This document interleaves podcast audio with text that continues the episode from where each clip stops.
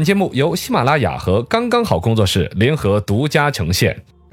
百闻不如专注这一闻，意见不如倾听这一见。一闻一见，看见新闻的深度。来，今天我们的深度来讲一讲一些所谓的专家搞文物鉴定里边有一些骗局所在。嗯，其实这种东西我们新闻是看了很多的，乱七八糟的一个什么石头啊，拿出去就突然鉴定出来什么值三千万、八个亿，嗯啊，然后呢，后续其实没有跟踪的报道的，就是那八个亿谁挣了，究竟谁买了那个玩意儿。对，嘎这就是假的。啊，然后呢，包括了那种拿着什么叫祖传的什么小壶啊，什么小瓶瓶儿啦，拿去鉴定。有段时间，包括现在，其实这种类似的节目都还是很火。啊，以鉴宝一类的对呀，北京卫视搞的嘛。对其实那种节目呢，能够增加大家的文物的知识，对于历史的认识。嗯什么叫青花瓷啊？嗯青花瓷满地伤，那是菊花，菊青花瓷摔烂了一地也是满地伤啊。那 反正就是类似的嘛，嘎带放笑容带黄啊。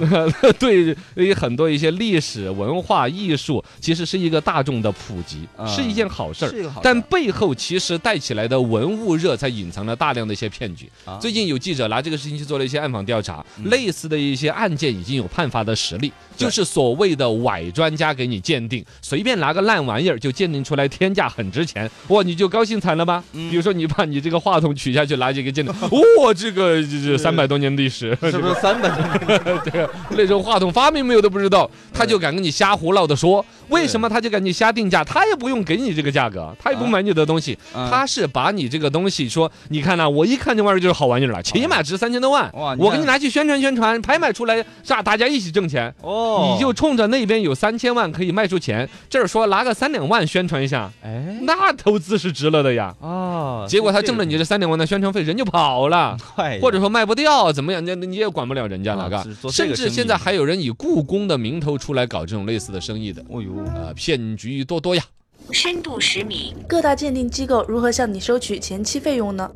嗯，就刚才说那种啊，夸嗯大你带来的物品的价值嘛，嘎，以宣传费用啊、鉴定费用啊，反正各种套路是很多的。嗯，反正记者这一次是暗访，是搞得很精彩的。哦。记者就在淘宝上面花了那种二三十块钱 买点假玩意儿，比如说假的银锭啊，啊，拿过去那儿看，哦，就这个，就 就就就就就，让我先跪，我我去洗个手，哎呀，哦净个身哦，沐浴焚香，沐浴焚香，然后把那个包裹重新打开，哎呀，亮瞎本专家的狗眼，真是。好好多年没有看到这么好的货色了。哦你不演那个，你不去当那个专家的 可惜了，可惜了，反正一鉴定几百万，那个破玩意儿哪值那个钱嘛？嘎，说你你你你这个东西之前在舒服的很的拍卖行叫什么？舒服比 拍卖行还舒服宝呢，舒服，你还有那个拍卖行吗？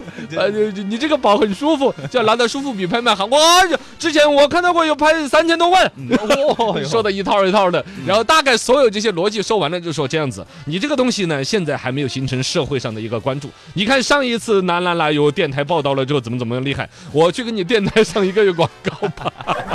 非得扯到这儿来呃，不一定，不管哪儿上广告嘛，上报纸啊宣，传。总要有一整套宣发的一些东西，嗯。收你个几千块钱、万把块钱，啊。有人想的是我那儿的几几几百万都可以挣了。哎，是啊，就就就被套路进去了。嗯。但其实这是这个这一次来的是记者呀，淘宝花的二十八买的假的银锭啊，几十块钱买一个破花瓶儿。你知道现在花瓶儿啊那些专门还有一帮那种，原来我都买过这种东西。做旧是吧？呃，都不用做旧了，就 纯粹就是那个景德镇本身现在瓷器技术加上工业的水平是很高的了。高的，它有一些是可以画一幅很好的图，嗯怎么一个逻辑把它粘到那个瓷瓶上？你就像手工画一个瓷瓶画到那么精美，真的是很值钱的。是哦，哪怕不是文物，就是现代化，都是一个很棒的工艺品。嘛，呃，卖个三五千甚至上万都是可能的。嗯但他有一套逻辑是可以量产，哦，他请一个大家画一幅，或者就不用大家了，就网上下载一张什么图，嗯，把那个东西怎么用打印的逻辑贴到那个上边，哦那个图案就印上去，哦，然后这个皮儿就把它烧烧的差不多，他再手工添几笔上去，比如说整个这个树叶有几笔画一下，哦，然后这种东西还有收藏证儿，嗯然后呢，这这东西嘎要标价直接就是，比如说八千块钱一个，你最后我划价十五块钱拿了俩，没有没有那么夸张，反正八十多块钱就买得了，他标价哦八千多的，哦你你要狠心的划价 对，八十块钱他也卖，知道吧？那就是这这跟那些文玩差不多。就就是这个这帮人搞的这种生意，嘎，嗯就是说他们整怎么挣钱呢？就是类似的，嘎，带你去迪拜拍卖，去香港拍卖，去欧洲拍卖，是吧？来来回回宣传费什么几十万。之前浙江有个老兄已经花了二十七万去宣传他的一个 一个字画，一个字画，你知道吧？这个事儿是吧？类似的新闻上面我们看到什么？发现了珠宝、马宝、鸡宝，动不动专家鉴一鉴定说价值上百万，哦都是一样的生意。他不是说你这个东西真的卖得出几百万，是我要用你这东西卖得出几百万，然后来挣你那几几千块钱的宣传费，哎，嘎。你所谓的鸡宝啊、马宝那些，其实大家都知道嘛，就是肾结石，真的。找个石头就哦，这不是找个石头，就是那个，比如说马宝，就是那个马吃东西怎么就得了肾结石啦？嗯嗯嗯呃尿道结石，你得过没有嘛？我没有反正我得过那些。我我的那个你是我的什么肛宝，我的肛宝，什么什么？罗小刚的一块结石掉出来，我的肾结石。嗯，就叫肾盂结石，哦就是在肾的那个把背儿那个位置，然 后长了一个小的。我通过中草药，呃，金钱草啊那些喝了之后跳绳，嘣嘣嘣嘣嘣，然后有一天出来的，尿尿的时候啊，当啷一声，那个那个，我不要给你块肾宝。嘿，这这这种玩意儿就觉得好像很稀奇，懂不懂？你专家你要拿个专，我要把我的肾结石拿给你，你去拿拿。这不能翻篇吗？这是不我就说我们这一派也有传家宝了，不是？能翻篇了吗？不要说这个好吗？作为我们这个不要脸医术门派的一个传信物，承是吧？我不当你徒弟了，我啊退出师门。深度换一个话一百米，鉴定机构的套路是否涉嫌违法呢？那肯定是违法嘛。这个东西已经跟那个诈骗犯的套路是一样的了，是吧？呃，他这个你说你真要犯诈骗罪的话，刑法里面明确规定嘛，嘎。嗯，呃，就是说以非法占有为目的，在签订履行合同合同的过程当中，骗取对方当事人的财物数额较大，可以构成犯罪的，那就算是诈骗罪。现在还有一种叫做是合同诈骗罪，跟嗯商业有关。这里边呢，呃，实际上这两种逻辑还在于说，究竟把它算成是刑法的范围还是民法的范围？啊，实际上，诈骗罪肯定算是刑法来管，要坐牢的一种东西。对，但民法来管的话，就是民不举，官不究。嗯。很多一些这种东西，因为它确实举证也很困难。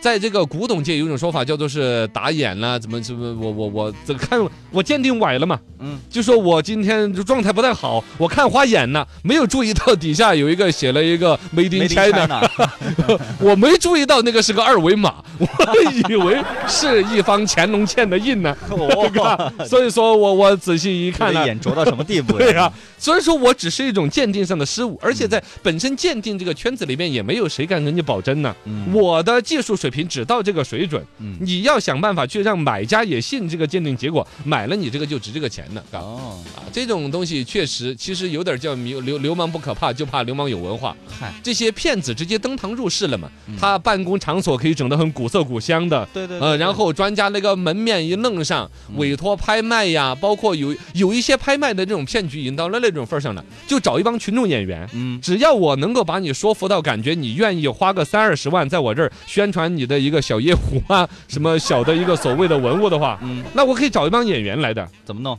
就是我搞搞一个拍卖会的现场啊，哦。你的文物也参与这个拍卖，然后另外我再弄点什么洗脸盆呐、暖水瓶啊、缝纫机啊哦，这都是三大件儿。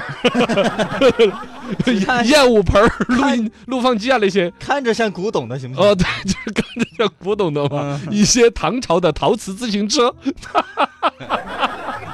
这个。呃，清朝传下来的一些这个陶瓷的电冰箱啊，那些电风，然 后这些玩意儿可以可以弄行行到现场哇，频频举牌，嗯因为那都是买家和卖家都是群众演员。对对对，哦，有一个卖家卖出来了高价三十多万、五十万，十万，哇，高高兴兴走了。等拍你那个的时候，其他人都不去拍了。哎我的钱已经花完了。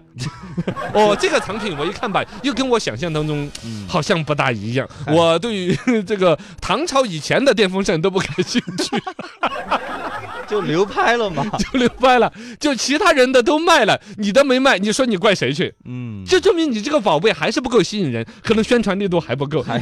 你再加三十万的宣传费，啊我跟你到香港试试。现在都玩到这种地步了。哦，那家伙，套路太大呃。之前上海专门破获了一起这种案件，涉案金额三千多万的，嚯，受害人一千多人，知道吧？一？千多人，就是那种文物鉴定的，你想嘛，那种家里边谁不翻不出来点儿什么以前的什么银元儿啦呃，，奶奶、爷爷、呃祖祖祖上那老祖宗的传传下来有个什么发簪呐、那些啊对对对，对有的值价，有的可能也还是点儿古董，但不像你想象当中的值几十万、几百万。哎，有可能放到古董市场，它也是个旧玩意儿。你说三两千，有个爱家，他可能还真要买。对，但是他为了让你愿意，宣传费就花个七八千、几万哦，这就夸大到值几百万呐、嗯。哦，一看这个东西，我觉得还还跟那个呃《甄嬛传》里边那个娘娘头上那个钗还有点像。怎么你还看？那是孙俪戴的好吗？对呀、如果家里有古董想拍卖，该如何操作呢？这咋了，记者？你有什么东西？你家里有传家宝吗？你拿来我给你运作一下，我在我们这上一个月的宣传，然后我就发财了。那，但真真的，如果真的就觉得是古董，真的有古董的话，我觉得就自己好好的收藏着吧，是是吧？是个缺钱呀念想啊。缺钱的话，其实有那个逻辑，拿到当铺去，现在倒还是有典当行这种生意的当。然，他把你的价会压得很低，啊，对，但其实也算是一种抵押贷款嘛。嗯，从抵押贷款的逻辑其实是最好的，你把它赎回来的。哦，你还可以赎回来，包括那个贷款的利息啊怎么样，而且他会去负责鉴定。啊，比如说你拿一个洗脸盆过去，他给你真的就给你，比如说嗯，呃，也八块钱也不当你做典当行、抵押贷款那帮人会去帮你做那种鉴定。当然，这种文物造假里边呢，包括字画那些虚高价格，也有一种逻辑，嗯。就是也是走这种所谓的抵押贷款这种，哦，你懂吗？他拿一张破字画。嗯？然后呢，就反正怎么拍卖，拍来买来来来买来买去的，就开始三个亿、五个亿了，然后市价就变成三个亿、五个亿了嗯。他以这个拿去融资，直接点，比如说就就就我以我这个价值三个亿的字画在这儿抵押贷款三个亿，嗯说得过去啊嗯？这个字画可能还要会升值啊，怎么那些？但其实真假都有可能有瑕疵的。哦，然后这三个亿的资金贷出来，拿去放贷呀，做资金运转呐，或者就跟这个公司相关联，公司垮掉了，没有偿付能力了呀。嗯这里面牵扯到很多一些乱七八糟的一些生意，啊。哎，反正你在市面上啊，那些专家团队哇上门来给你检测，然后呢给你什么交易啊、证书啊、物理检测、上设备呀、呃，干的很高级、很正规的，都不要相信的。都不要相信，哦，你就专家的这儿都是 有有有有有专门做做的，是不是嘛？那就只有找王刚了。呃，找王刚也都说不清楚。王刚老师之前也不是出那个节目也出现过，就是鉴定出问题的呀。哦，当时有真的古董被砸砸了的，哦，有假的古董又被鉴定成真的的。那个你尤其像录节目的时候就更是了，啊，是吗？大家出于一种效果或者噱头噱头啊那些。然后呢，这种拍卖行里边呢，还有一个问题，大家可能会觉得拍卖行过了一下就是真的了，嗯，其实也是不保真的。拍卖行的一个行规是不保真的，只是卖家把你这那儿说的好，买家只要你信了，你们之间达成这个交易，我作为这个交易平台中间商。吃这个差价，抽这个成嗯，拍卖成，然后就走了。啊，他通过几趟拍卖，就可能把一个假的说成是真的，不保证这个是真的。呃，肯定嘛，是吧？嗯这个东西呢，当年马未都有说过一句话，说收藏这个怎么说呢？可能一夜暴富，但还有更大的可能是一夜返贫。跟炒股差不多呀。呃，炒股差不多。真正在整个所谓的古董市场里边，嗯卖出几个亿啊，什么像那些资金呐、什么买个鸡缸杯三个亿就一个小杯子拿来喝水喝跟你玩的那些人呢，啊，其实都不是在古董的买卖之间来挣钱，怎么都是我刚才说到的资金呐、融资啊，嗯也有一些古董的交易当中，其实牵扯到有很违法的，比如说洗钱，它资金的合法性啊，包括行贿，以古董的一些买卖，比如说你拿个洗脸盆，比如说、呃谁拿个洗脸盆去拍，那个瓜的笨蛋他就愿意呃花三千万来买这个洗脸盆，哦，我就好好高兴了，怎么样？陶瓷洗脸盆，嗯那这个逻辑就成了一个合法的一个交易了，钱就从这一家到另外一家人了。哦但其实背后可能有其他利益啊，我所获得的是一个洗脸盆，外加那一块地，只要五万块钱一亩，我就拿下了。哦，这样的，呃，反正呢，当年这种违法的有很乱七八糟的一些交易，现在都已经管得差不多了。但是呢，小老百姓又跟风的进来，开始去上当，被伪专家给鉴定的一件件的古董值高价了。